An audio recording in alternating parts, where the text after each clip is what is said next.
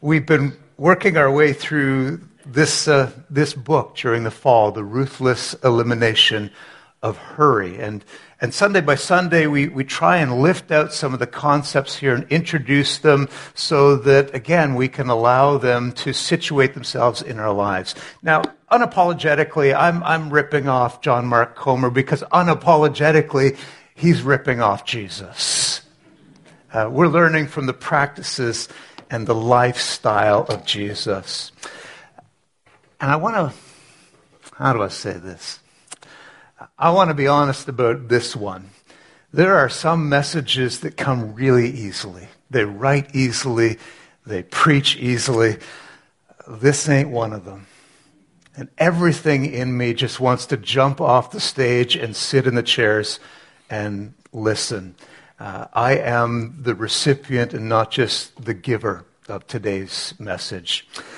Let me start out just with a few sayings from Jesus. These are going to be familiar to some of you, uh, new to others, but regardless of your starting point, I think that somewhere we need to be honest with ourselves and acknowledge that, that there's a part of us that doesn't like these kind of words and maybe even doesn't agree.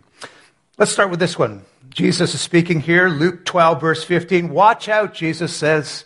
Watch out. Be on guard against all kinds of greed. Life. Life does not consist in an abundance of possessions. Or how about this one from Jesus? Luke 12. Sell your possessions and give them to the poor.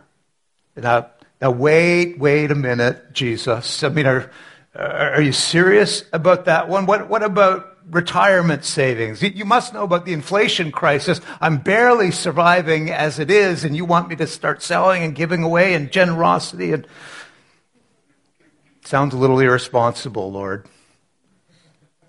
Matthew 6. Don't worry about your life, what you're going to eat or drink, or about your body, what you will wear. Is not life more than food? Isn't the body more than clothes? Seek first God's kingdom. Okay, Jesus, you lost me on that one because that's exactly the stuff we worry about. Money to pay the bills, putting food on the table. Do you have any idea what rent costs in the city, Lord? Not just to mention, you know, student loans. Or are you expecting me to just sit around and do nothing, pray all day long and give away? Hmm. Jesus again, Mark chapter 4 the worries of this life, the deceitfulness of wealth, and the desire for other things, they come in and they choke the word and they make it unfruitful. So, Jesus, are you, are you saying that there is something about wealth that by, its, by its very nature is deceitful? That it can have a toxic, a suffocating effect on my life, that it can choke out my appetite for things that really matter for a life in the kingdom. Well, let's let Jesus bring it home here. Matthew 19. I tell you this it's easier for a camel to go through the eye of the needle than for someone who is rich to enter the kingdom of God. Pastor, are you saying that, that wealth makes it harder to experience the presence and the reign of God? I mean, there's something about that that, that doesn't seem to compute. We don't like the math. The more we have, the more money we have, the easier life should be, the better it should be. This is, this is not intuitive. It, confusing. If these sayings of Jesus sound just a little bit crazy to you, can I say this? You're not crazy, and you're not alone.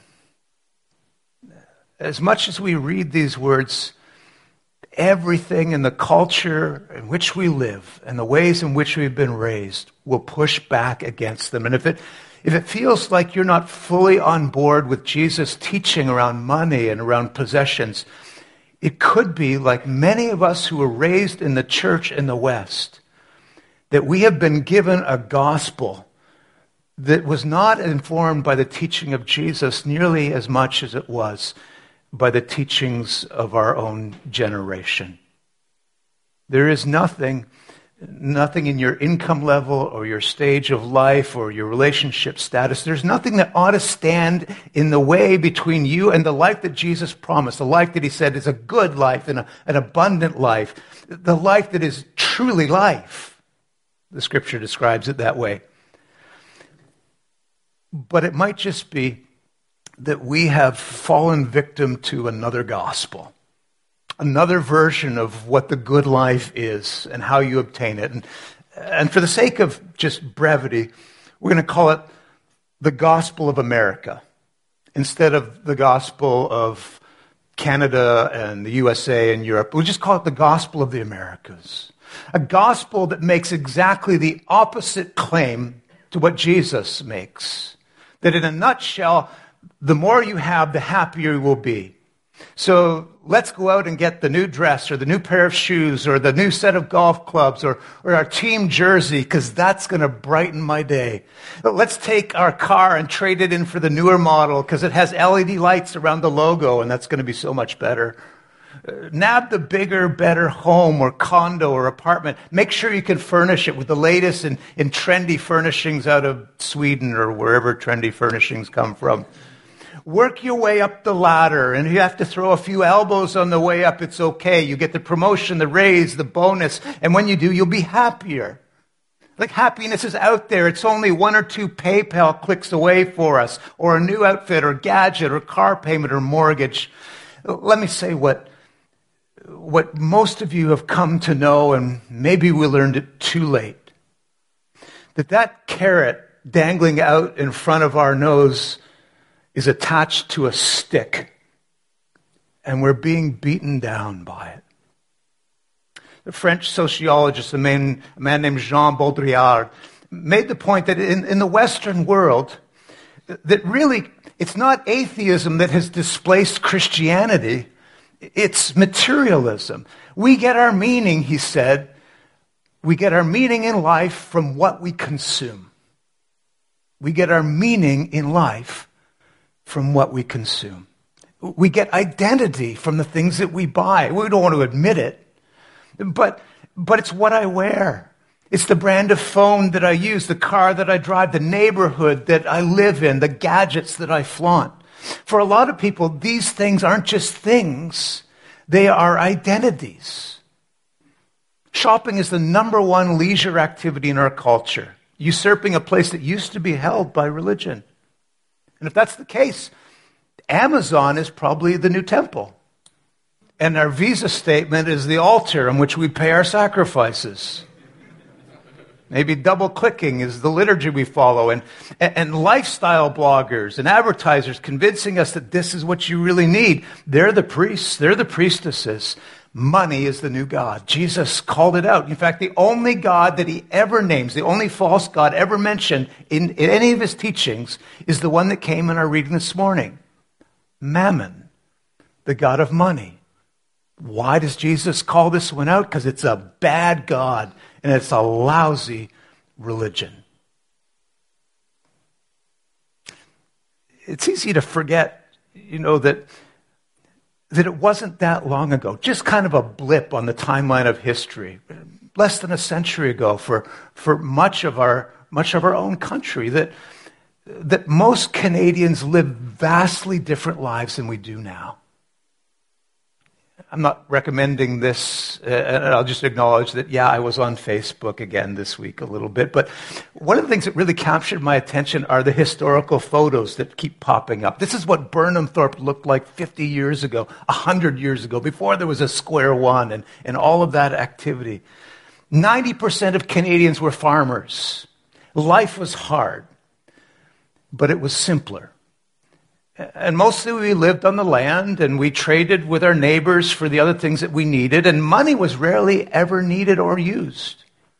And most of the things that people owned fell under the category of needs, not wants. And then something changed. Started about a hundred years ago climaxed in the 1950s. Something changed. It wasn't an accident. It was entirely by design. There was a mind behind it. I think there was an evil mind behind it. Uh, one banker in Wall Street described it this way. He said, here's what we need to do. We need to shift America's attention from focusing on needs to focusing on desires. People must be trained to desire things, to want new things, even before the old things have been entirely used up. We must shape a new mentality. People's desires must overcome their needs. And it worked horrifically well. By 1927, one journalist observed this about the change coming in society. It said, This new change has come and it has taken over our democracy. It's called consumptionism. And a citizen's first importance to their country is no longer that of a citizen, but as a consumer. Fast forward to today.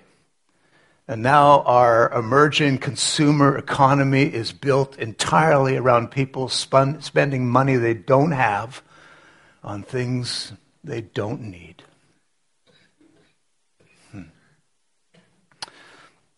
There was a moment in the book when, when John Mark Comer took my mind back to a, a horrific moment in, in modern history, and we're living in another one of those horrific moments. But any of you will remember that just aching feeling of loss and emptiness that surrounded us on 9 11. And what do we do with all of that? And as people began to climb out of the rubble of their lives, we had the counsel given by the, by the leader of the free world, so called. You remember what he said? And I don't mean to be down on him. He was just articulating what everything in our culture has taught us as, as we emerge from this tragedy, here's what we need to do go out and do some shopping. You remember that? Go do some shopping. It'll make you feel better. We've all heard about how our apartments, our houses are twice the size that they were even 50 years ago, even though our families are less than half the size. This is all driven by a single engine. It's driven by advertising, or let's call it what it is propaganda. Propaganda that, that's not appealing to our rational brains, but to something a lot less logical, to that little part of our brain waiting for the endorphin rush that comes as soon as we press the buy button. You know, prior to the 1950s, World War II, I mean, there was advertising. There's always been advertising, but it was dramatically different than it, than it is today. Advertising would maybe tell you about a product, describe it, maybe even why this product might be better than the other. But there's no sense that if you buy this product, you'll be happier. Life will be, will be better somehow. This is the, the golden ticket. Uh, listen to some ads. I found these amusing. These are from 200 years ago. Simplicity, durability, speed, visibility, the Franklin typewriter. How about this one? Sorry about this, ladies. Bad memory here. Dr. Warner's celebrated Coraline corsets. They are, born, they are boned with genuine Coraline, which is the only material used for corsets that can be guaranteed not to wrinkle or break. Uh, one more. Tired? Drink Coca Cola, it relieves exhaustion. I should be an energizer bunny. But notice absolutely nothing about how a product is going to change your life make you happy. Around the 1950s, everything changed. We don't have a lot of time to go into why. We know why. Actually, Comer does a great job of explaining why if you're curious, but everything changed. Advertising became a means of propaganda to drive a drastic change in the way society felt about itself. It's a multi billion dollar industry that is intentionally designed to deceive people. They will get you to believe that this product or that one will make you happier. And to do that, they have to bend over backwards to make us think that our wants are actually needs. And so those 4,000 or more ads that we see every day, day after day after day, have been intentionally designed to stoke this fire of desire in our bellies. Now, listen, there's nothing wrong uh, with desire. God created us to desire things. But when our desire is attached to the wrong things, the things that we consume wind up consuming us. They offer a promise on which they cannot deliver. Remember that great quote? You know, uh, Augustine said, Our hearts are restless until they find our rest in Thee, Lord. When desire is attached to the wrong thing, the effects are, oh, they're catastrophic. A journalist, a man named Greg Easterbrook, wrote a, a, book. The subtitle is far more interesting than the title. Title is a progress paradox, but his subtitle is How Life Gets Better While People Feel Worse. and, and he said this. He said, adjusting for population growth, we now know that 10 times as many people in our Western nations suffer from severe depression, unremitting bad feelings without any specific cause. 10 times as many people as did only 50 years ago. Uh, and this is the bullet point. He says Americans and Europeans have ever more of everything except happiness. So, what do we do? I mean, we're not Luddites. Uh, you don't go back to living in shacks and using outhouses and give up running water. I'm not suggesting you go out and, and burn your debit card. That doesn't fix the problem because the problem is not stuff. The problem is we have been trained to put no limit on this insatiable desire for the accumulation of stuff. And we think that we need all these things in order to be happy when actually, we may find that we need very few. Jesus and the writers of the New Testament, they, they put it this way 1 Timothy 6 if we have food and clothing, we can be content with that. What if the only things, material things that we really need to live and, and enjoy rich, satisfying lives are food to eat, clothing on our backs, and a place to live? If you doubt your ability to live that way and thrive, let me just say you, you are not alone. There's part of me that wants to jump off the stage and join you. Uh, you're not alone. The propaganda machine is working like a charm, and most of us have believed it. More money, more stuff, more security, more happiness. And like all dangerous lies, it's dangerous because it's half true or it's true to a point. More money can ease a tremendous level of burden and can bring a settled sense of security and happiness if you're poor. And let's not make the mistake of glamorizing poverty.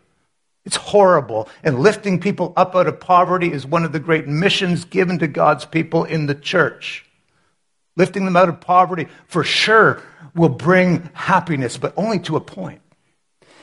And we now know almost exactly what that point is. Do you want to know what it is?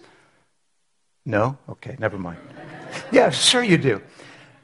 $75,000. Where did that come from? A landmark study, two great minds working out of Princeton University. They spent months poring over data, went through 450,000 surveys conducted about people's overall, overall, overall sense of well being. And what they found is that, yes, having enough income can bring happiness, but only to a point, and then it plateaus. Or, or even more dangerously, can actually start to decline. In fact, let me, let me read just a little bit about their conclusion. They said that no matter where you live, your emotional well being is about as good as it's going to get at $75,000. That's where the number comes from. And money's not going to make it any better beyond that point. It's kind of like you hit some sort of ceiling and, and you can't get emotional well being much higher just by having more money. So it turns out that what most of us in the West would classify as a, as a middle class life, um, that's about as good as it gets. And beyond that, money and stuff just cannot deliver on the promise of happiness. Truth is, poverty is horrible and it's hard. And, a middle class life is a real gift. But after that, the law of diminishing returns, it just hits and it hits hard. One cultural commentator, he, he coined a term, you probably heard it. He called the disease affluenza. Affluenza. And there is no vaccine for that one. But there are strategies, and we're going to get to them. I mean, the psalm writers knew this 3,000 years ago. Psalm 39 In vain they rush about, heaping up wealth without knowing whose it will finally be. One of the reasons that happiness is plummeting, at least in the West, even while the stock market rises, and I know there's blips, but it goes up and up and up. One of the reasons is because materialism, the accumulation of stuff, has sped up our, our society to a, a, frenetic, untenable pace. Alan Fadling, he said this, just a great insight, that the drive to possess things is the engine for hurry. One of the key insights, and uh, I, I love the way Comer put it, says everything, every single thing that you buy costs you not only money, but time. It costs you time. You have to work more hours at your job to pay for it. You have to work faster, getting through your day to get everything done. You have to keep all of that stuff clean and maintain. When it breaks, you have to fix it. Less time means more hurry. And it doesn't matter whether you're into cars or sneakers or Japanese anime. Most of us simply have too much stuff to enjoy the stuff we have at a kind of healthy, unhurried pace. And instead of spending time, or instead of spending money to get time, we spend time to get money, to buy more stuff. This is about the point. It's happening every week. It's about 12 o'clock when I look out at the faces and think, boy, they're never coming back again. So let's turn this thing around a little bit. What if Jesus was right? What if he was right? I mean, Jesus is many things, and this is not the most important thing, but, but he was this too. He was the most intelligent teacher who ever lived. And his teachings, they're not just memorable, they're right. And they're not right in some arbitrary sense. They're good. This is good moral teaching. And, and if you've never heard this before, morality in the end is not about you know, this is what you ought to do, and this is the naughty list, don't do those things. Morality is about a way to live that is good and true. And, and in reality, the teachings of Jesus aren't arbitrary at all. They're laws, they're moral laws. No different from scientific laws, E equals mc squared, the law of gravity. Gravity. These are, these are statements about how the world works. And if you ignore them, not only do you risk rupturing your relationship with the one who made the world, with God, but, but you're kind of going against the grain of the universe. Remember that great quote from last week? If you go against the grain of the universe, you're going to get splinters. We got a bunch of them, don't we? So many of Jesus' teachings, especially around money and stuff, are just telling stories about the way the world really is. Listen to them. Acts 20, it's more blessed to give than to receive. Now, notice that's not a command. That's, it's also not some arbitrary law. It's just an observation about how the world is and about the human condition. And those of you who've experimented, you're just going to nod your head and say, you know what, that's right. I had more fun giving stuff away than I ever did getting it. You cannot serve, Jesus says, Matthew 6, both God and money. Again, it's not a command. He doesn't say, do not serve both God and money. He just says you can't. That's just the way life is. Luke 12, life doesn't consist in the abundance of possessions. Again, not a command, don't buy more than three pairs of shoes. It just makes a statement about the way life really works. And you see what he's doing? He's trying to teach things that are true. Now, whether we believe him or not, that's another matter. But either way, the ideas about money and stuff correspond to reality in ways that, that the views we have been grown up to hold on to absolutely don't. Ours are borderline pathological. You know, they say something like 25% of all Jesus' teachings are around money and stuff, and none of them are really positive. Where the prosperity gospel ever came from, I have no idea, but it, it didn't come from Jesus. His will for your life is not the accumulation of never ending piles of stuff or numbers in an account. Yeah. So let's, uh, again, let's turn this around. Let's start by asking some questions. Here's the first one What if the formula that we've been raised with, more stuff equals more happiness, what if it turns out that's just bad math?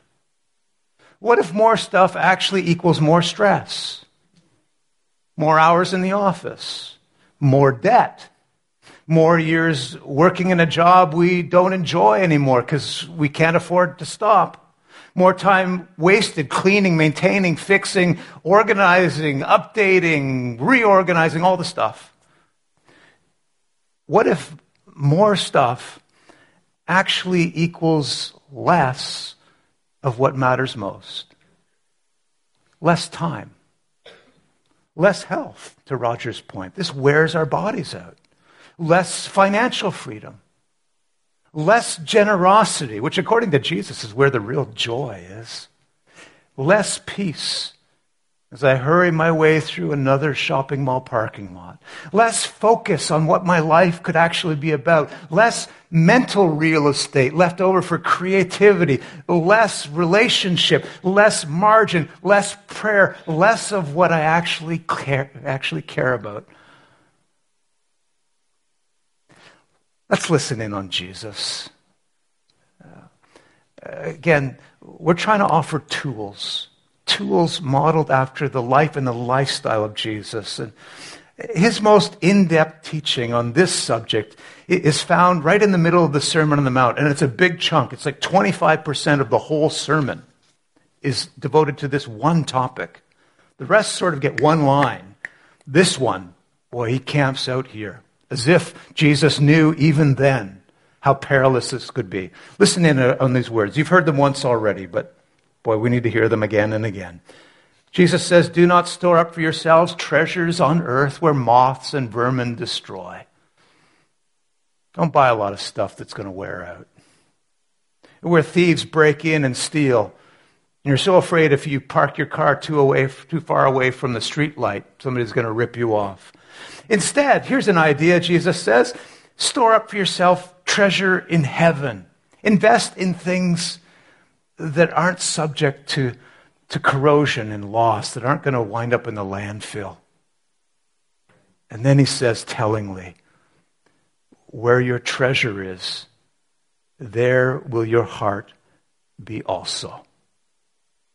Where you put your resources, that's where you put your heart. Again, this isn't a command, this is just a statement about what's true. Jesus goes on to say something, and and boy, at least when I read it, I scratch my head. But listen to it. Matthew 6, 22. The eye is the lamp of the body. And if your eyes are healthy, your whole body is filled up with light. But if your eyes are unhealthy, your whole body will be full of darkness. If then the light within you is darkness, how great is that darkness? And you're thinking, huh, what in the world is this optometry class now? What does this have to do with money and stuff? So here's what's going on. Do you know what an idiom is? A figure of speech? We have idioms in our language. How many of you speak more than one language? Look at you all. What a brilliant bunch. How many feel like you barely speak one? okay, yeah. Um, if you speak more than one language, you know that the hardest thing to translate is an idiom, a figure of speech. It just doesn't cross over. So this is a first century idiom that just kind of falls on our ears and lands like a dud because it just doesn't work. In the first century, if people said you had a healthy eye, it had a double meaning. It meant first that you are focused on living with a high degree of intentionality. It's like your eyes are on the horizon, your hands are on the wheel. You, you, you're careful about the choices that you're making. That's the first thing it meant. Here's the second thing it meant it meant you were generous in dealing with the poor. It means you saw the needs around you, you weren't blind to them. So it's intentionality in living and generosity in dealing with the poor. An unhealthy lie, or an unhealthy eye, the King James Version is an evil eye, was the opposite. As you look out at the world, you're constantly distracted by the next glittery thing. Squirrel. I mean, it just, it works like that. And, and you lose focus on what matters. And then in turn, you close your eyes and your fists to the needs of the poor. And then Jesus takes it over the finish line. Verse 24 No one can serve two masters. You'll either hate the one and love the other, or you'll be devoted to one and despise the other. You cannot serve both God and money. Again, cannot. Not should not. For Jesus, it's, it's a non option. You can't serve both God and the system that aspires to replace him. And you can't have freedom the way that God intended if you get sucked into the overconsumption that is it's considered absolutely normal for our society. The two are exclusive. You have to decide. You have to decide. And then Jesus says one last thing here. Verse 25 Therefore, I tell you, don't worry about your life. The word therefore is the key, because otherwise that statement sounds preposterous. Who doesn't worry about life from time to time? Therefore, it ties together those three short teachings about money and stuff into one profound idea about worry. The basic idea we tend to get worried most about the things that we worship most. If you worship money, it will eat you alive. The things that you are consuming consume you. Now, is there a way off the merry-go-round? Uh, yeah. I mean, that's the good news. There, there's tools, including one central idea from Jesus that will help us break free from this soul sucking set of habits that we've learned. The answer comes in the form of a single word. The word is simplicity. Simplicity.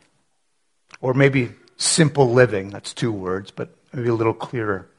Uh, the, the monks in the Middle Ages, they called this frugality, being frugal. That came to be a negative thing, an insult, so we maybe don't use that one anymore, frugality. But the trendy word now in our culture is minimalism.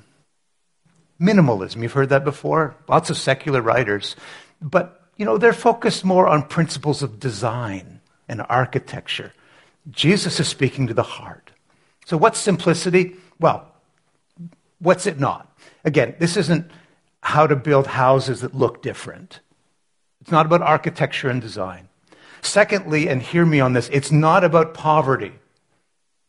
It's not about living in a bare home with an empty closet and a growling stomach and a joyless life and no freedom to enjoy things. God has populated the world with beautiful things and says, you know, this is for you. Take delight in them. minimalism isn't about living with nothing, it's about living with a little less. And thirdly, minimalism is not about organizing your stuff. I mean, cue Maria, is it Como, right? Maria Como. Have I got that right? Kondo. Maria, sorry, Maria, if you're watching. Bless you. Maria Kondo. I mean, this isn't about reorganizing your stuff and cleaning out your garage and your closet every spring, every spring and then making a run to, to Walmart for a dozen big Tupperware containers and a label gun because you got nowhere to put it all. Uh, what is simplicity? What is minimalism? It's intentionally promoting the things that we know are most important and removing the things that distract us from them. It's about priorities and reshuffling our priorities in a way that matters and brings joy. Richard Foster wrote about this like 30 years ago, a seminal book on the Christian disciplines, which really is what we're talking about all month. He said, Simplicity is an inward reality that gets reflected in our outward lifestyle.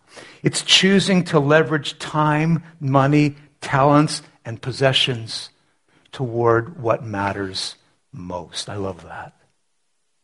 The goal isn't to declutter your closet or your garage, it's to declutter your life. This is normally the point at which there's something that goes off in my head, maybe yours, that's a little bit cynical and think, well, you know, that's, that's teaching for rich people. You know, we're working so hard just to pay the mortgage, and, you know, this isn't for us. Well, I mean, maybe that's true. Poor people don't call this simple living, they just call it living. Barely living sometimes. They don't need to read books on minimalism. They're too busy praying for justice and for a fair share of what the world offers. And again, uh, no, no guilt trip here, but just a, a little bit of context. If you make more than $25,000 a year, I didn't do this in the first service. Hands up if you make more than $25,000 a year in your household. Be honest. Be honest. You are in the top 10% of the world's most wealthy citizens. Now, if you make more than $34,000 a year, I'm not going to do the hands up thing, but be honest. You're in the top 1% of the wealthiest people who've ever lived. I want you to listen to some words, and then we're just kind of we're coming up to the finish line. This is, but we're not hurried, right? Nobody's nobody's in a hurry. Okay. This is Paul writing to uh, to a, a rich audience in Ephesus. 1 Timothy 6 says, Command those who are rich in this present world not to be arrogant and not to put their hope in the wealth. It's uncertain. Again, it's not the wealth that's the problem, it's, it's what we invest in it. If, if that's our hope, if that's our identity. Command them to do good, to be rich in good deeds, to be generous, to be willing to share, and in this way they will lay up treasures for themselves. I wonder where Paul got that idea. Strike a chord of familiarity. Uh, lay up treasure for themselves, a firm foundation for this coming age and they may take hold of, and here's where the expression comes from that life that is truly life. And we read a verse like that, and, and, and there's something in the cynical part of us that says, yeah, but that's for rich people. And, and maybe I know a few rich people, and it's for them, but it's not for us. Truth is, even if I weren't rich, and it turns out that I am, and so are most of you, I don't, I'm not off the hook here. Jesus' teachings on money weren't just to rich people. Remember, his primary audience are people who were actually quite poor materialistically. I mean, he was friends with the rich and the poor. Lots of stories about him hanging out and enjoying dinner with his rich friends, so much so that the Gospels say, maybe with a little bit of tongue in cheek, that, that he was accused of being a glutton and a drunkard, hanging out feasting with all these wealthy people. But, but we know that his primary audience was those who they were poor. And so, in the life and the tension, in the life and the teachings of Jesus, we, we see a tension that runs all the way through Scripture. On the one hand, the world and everything in it, a world that is abundant and good. Remember, G, remember, God looks out of the world and says, not just it's good, it's very good. And I'm giving it to you. Enjoy it, delight in it. And we're supposed to be able to do that. And maybe that includes the things that the world offers. So that's the one side. But on the other side, too much wealth is dangerous, catastrophically so. And it has the potential to turn our hearts away from God. So there's this tension uh, of God saying, enjoy what the world offers. But make sure you're in, enjoy, in your enjoyment, the things you're consuming don't consume you. To follow Jesus, I think in the West, in this generation involves that same tension living gratefully, enjoying what's beautiful in the world, but also aspiring to live simply. And if you're in doubt, err on the side of generosity and simplicity. So let's, uh, let's end this. I, I, want to give you some experiments that you can run, okay, starting this week. Some experiments. Uh, here's a few suggestions if this is uh, if this has struck a chord in you and you think, well, Jesus, what do I do? What's the next step? Ten. And they're going to come just really rapidly. for those of you who are feeling hurried. Here's the first one. Before you buy something, ask yourself what is the real cost of this item? What's the real cost? And not just I put it on a credit card and I'm going to have to pay some interest and it actually costs me more, but how much time is going to be required to pay that thing off and to maintain it and to replace it? What's the real cost? Second thing, before you buy something, ask yourself, in buying this, am I doing something that is oppressing the poor or harming the earth?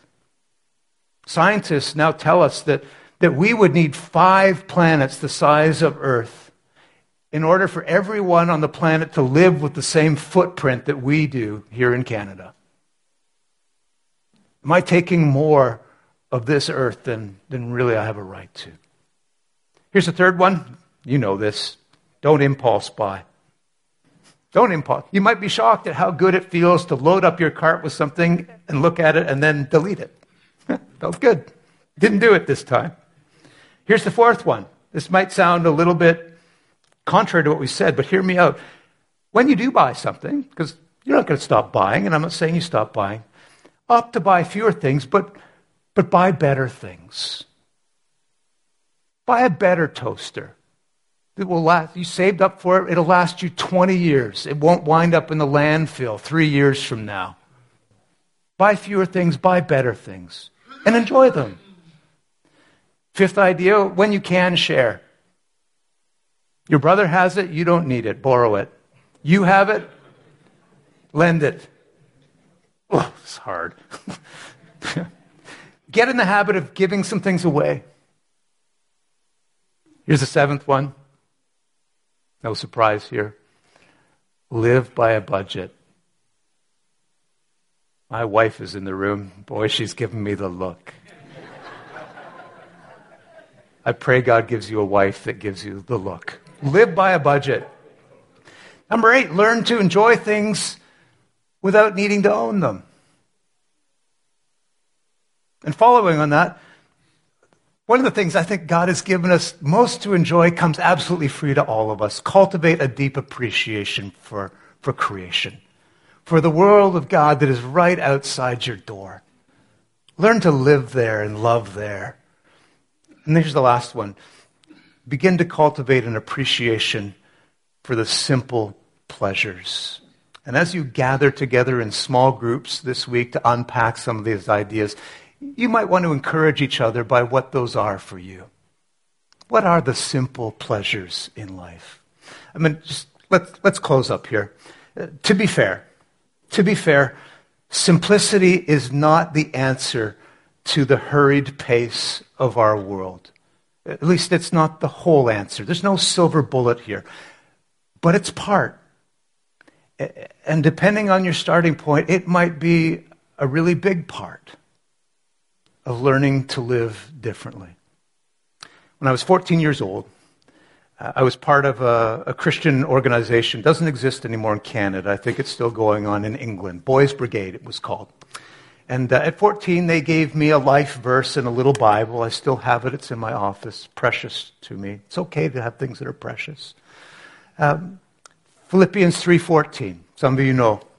Uh, I press on towards the mark of the high calling of God in Christ Jesus. But I remember my leader saying, you know, Richard, if you ever mix that up in a little bit of dyslexia, instead of Philippians 3:14, you get Philippians 4:13, that might be a great life verse too. You know Philippians 4:13, I can do all things through Christ who strengthens me. So I've carried that around as a life verse and you know what I never really noticed until this week? The verses that came right before it. Let me read them for you. Philippians 4:11.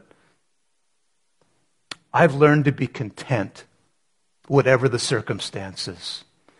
I know what it is to be in need. I know what it is to have plenty. I've learned the secret of being content in any and every situation, whether well fed or hungry, whether living in plenty or in want. And only then only then do we say, I can do all things through Christ who strengthens me. The truth is, happiness, it's here Joy is here right now when it's affixed to the right things. I can do all things through Christ who strengthens me. I think we should pray. I think we should pray. Let's do that.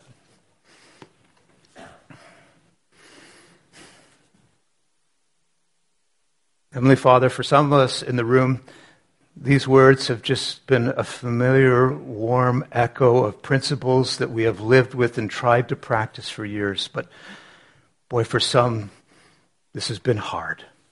But wherever we're starting, Lord, I, I pray that, that as your word gets planted into our lives, that you would, that you would allow it to grow and flourish in just the way that's needed most for us. For some, I pray the courage to make decisions that initially are going to be hard. I pray for affirmation that comes in the form of joy, having made them and realized that, you know what, Jesus was right. Lord, you're right in this. I pray that you be with this family in the coming days as we experiment a little bit with lives of greater simplicity. We do so in the name of Jesus, for the sake of Jesus, but realizing that Jesus' great hope was to see our own lives be full, rich, abundant, a life that is truly life. Together we pray in his name. Amen.